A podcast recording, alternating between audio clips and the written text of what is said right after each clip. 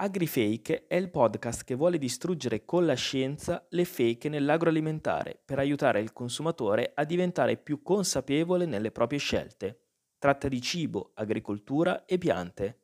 AgriFake è anche un libro, una pagina Instagram e un canale YouTube. Sono Andrea Scapin, laureato in agraria, grande appassionato di questi temi che voglio condividere con te. Attenzione, Attenzione, il podcast, podcast AgriFake sta per iniziare.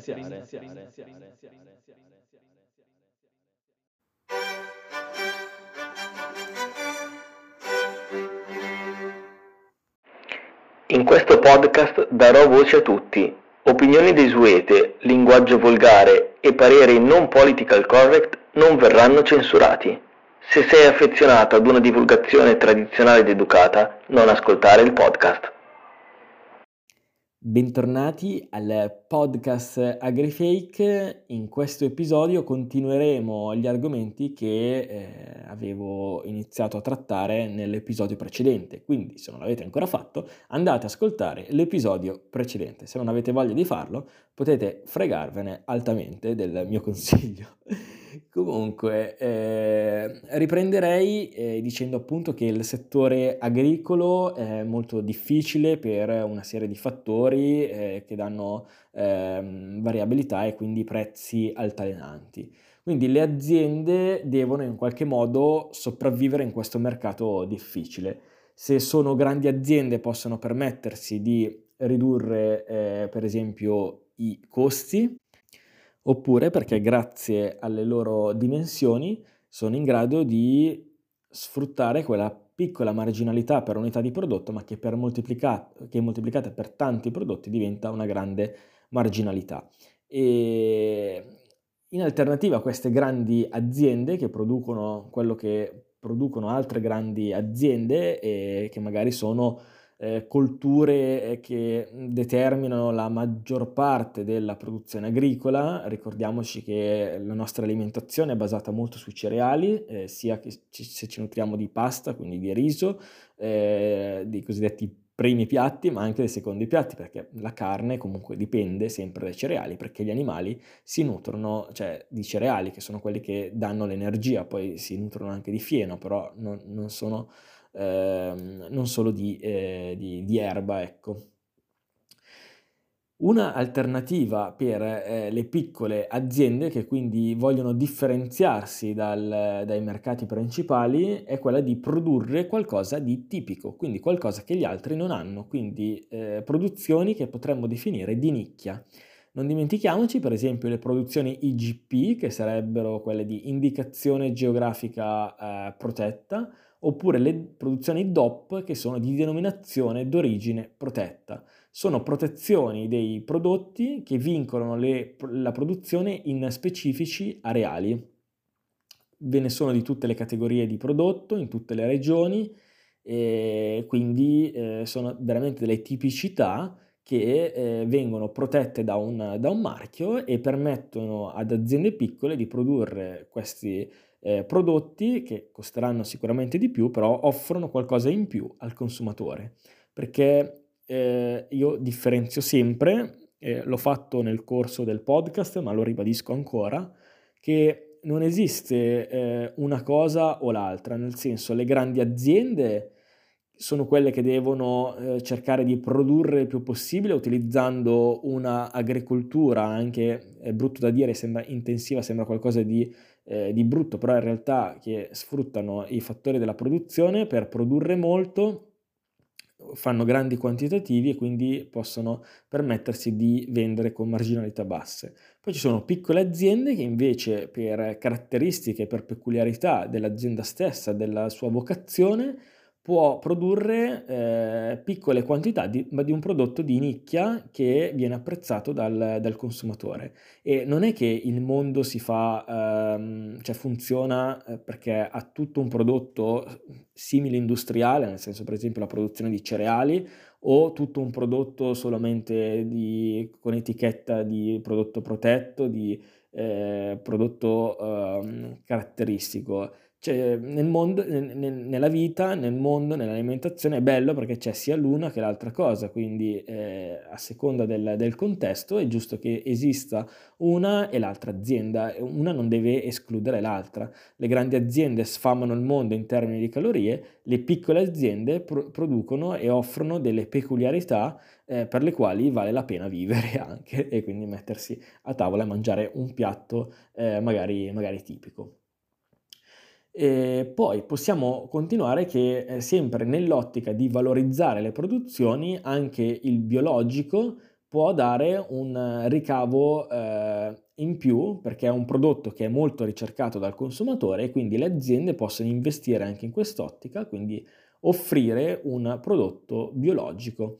Eh, io ho molto criticato il, ma con la scienza il biologico perché dipende per quale motivo si fa biologico però in alcuni contesti può essere comunque interessante spingere anche eh, questo prodotto da parte di aziende che vogliono valorizzare i propri prodotti, magari facendo anche un mix tra prodotto biologico e varietà antiche. Eh, quindi eh, non è una comparazione ovviamente alla pari, come ho sempre detto, però offrono un qualcosa di diverso al consumatore che dice sì, è un prodotto biologico che magari è più rispettoso per l'ambiente, fatto da aziende anche magari più piccole e comunque una varietà antica, una varietà diversa dalla varietà che eh, permette di ottenere grandi produzioni e che eh, serve per la standardizzazione e anche per la trasformazione. Quindi non è che il biologico deve eh, finire, il biologico a mio parere è impensabile da eh, voler incrementare tutti i costi per un discorso di eh, sostenibilità e un'ambizione di agricoltura eh, in termini generali. Secondo me invece è più una nicchia che va bene per massimizzare eh, alcune, alcune, produzioni, magari anche con eh, produzioni che hanno una certa, eh, delle certe caratteristiche che sono poi riconosciute dal consumatore. Stavo cercando di ascoltare la musica su YouTube e sei uscito tu a rompere i coglioni. Pure su YouTube esci. Esco dappertutto, Adriano. Ti perseguito. Tu non mi perseguiti, tu mi rompi i coglioni! Benissimo, benissimo. Questo audio va a finire direttamente nel podcast.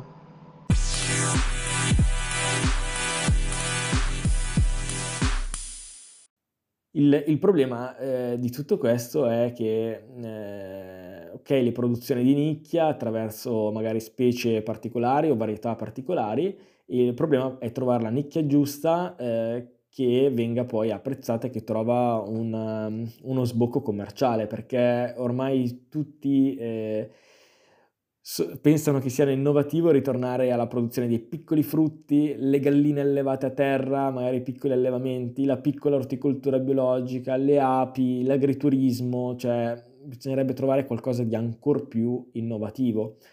Adesso potrebbe essere innovativo investire in culture tropicali, per esempio in, in, ambienti come la Sicilia, e già si sta facendo perché il clima sta cambiando, quindi permette la, la, la, produzione di queste specie tropicali, come per esempio gli avocadi in alcune zone della Sicilia, oppure si può provare, che ne so, a produrre lo zenzero in serra, i cui consumi sembrano che stiano crescendo, buttarsi nella produzione di cannabis terapeutica, c'è già chi lo sta facendo, comunque l'innovazione vuol dire sempre essere al passo, cioè essere un passo avanti rispetto a, ai tempi per avere qualcosa di, di, diverso, altrimenti si fa quello che fanno gli altri e quindi poi il valore eh, diminuisce di nuovo.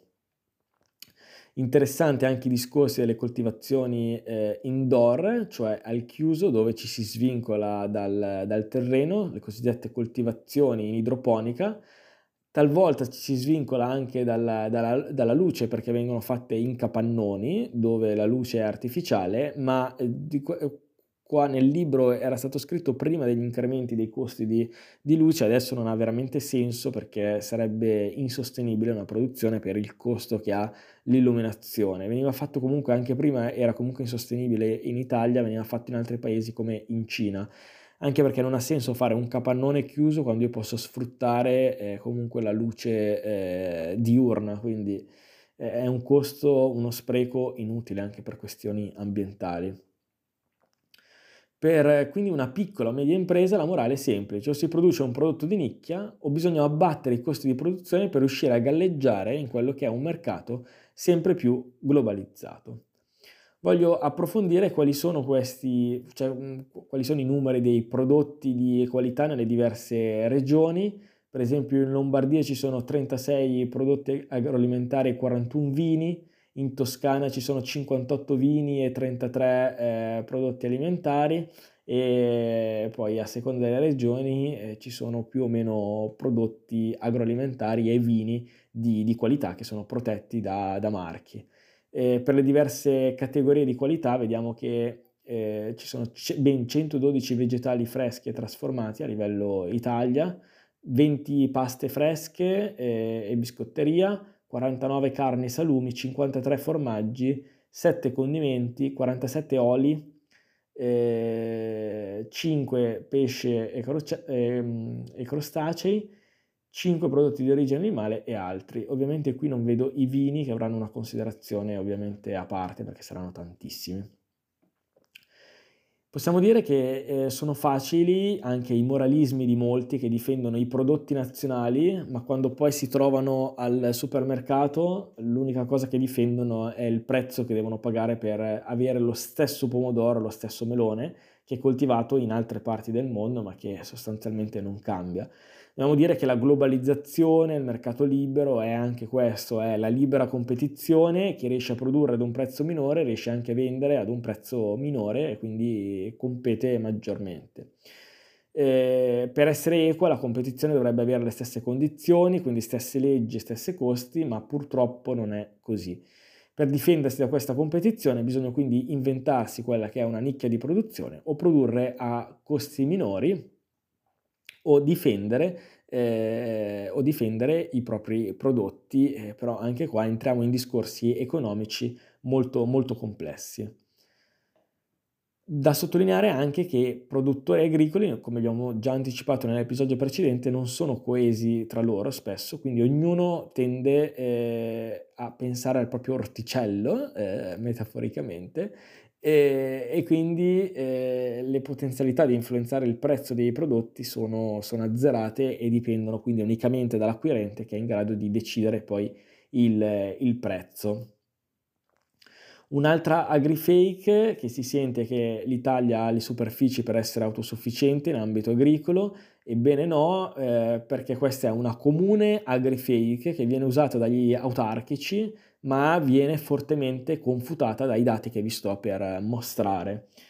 Eh, noi siamo grandi esportatori di vino, di frutta in generale, di carne avicola, siamo quasi autosufficienti per alcune produzioni orticole, ma non siamo autosufficienti per tutto il resto. Ci mancano tutte le produzioni delle grandi culture che sono indispensabili per il grande apporto calorico, quindi per il nostro sostentamento e per l'alimentazione zootecnica, quindi ci mancano il frumento, il mais e la soia.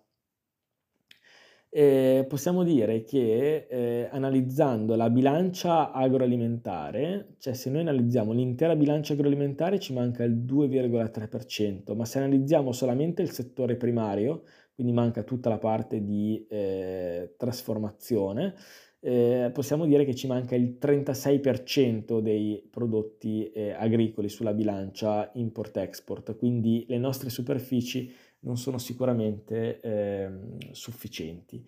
E eh, è interessante notare che di questo 36% ci manca ben il 94% dei cereali che acquistiamo, eh, che importiamo e questi sono quelli che determinano le calorie e il sostentamento, quindi è veramente interessante questo dato.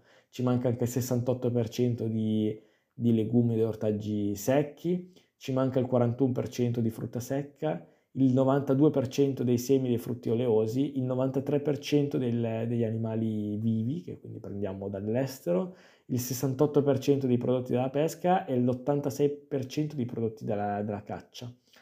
E siamo invece, eh, cioè produciamo di più e quindi esportiamo dei legumi ed ortaggi freschi, eh, esportiamo del, della frutta fresca, il 56%, eh, esportiamo prodotti di florovivaismo al 25%, il tabacco greggio addirittura lo esportiamo al 34%.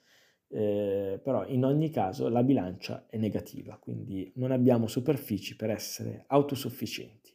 E concluderei qua questo episodio. Grazie ancora una volta per avermi ascoltato e ci vediamo nella prossima puntata.